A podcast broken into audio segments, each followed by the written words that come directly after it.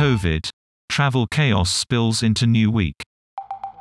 More than 1,400 flights are scrapped on Monday, capping off a tough festive period for travelers.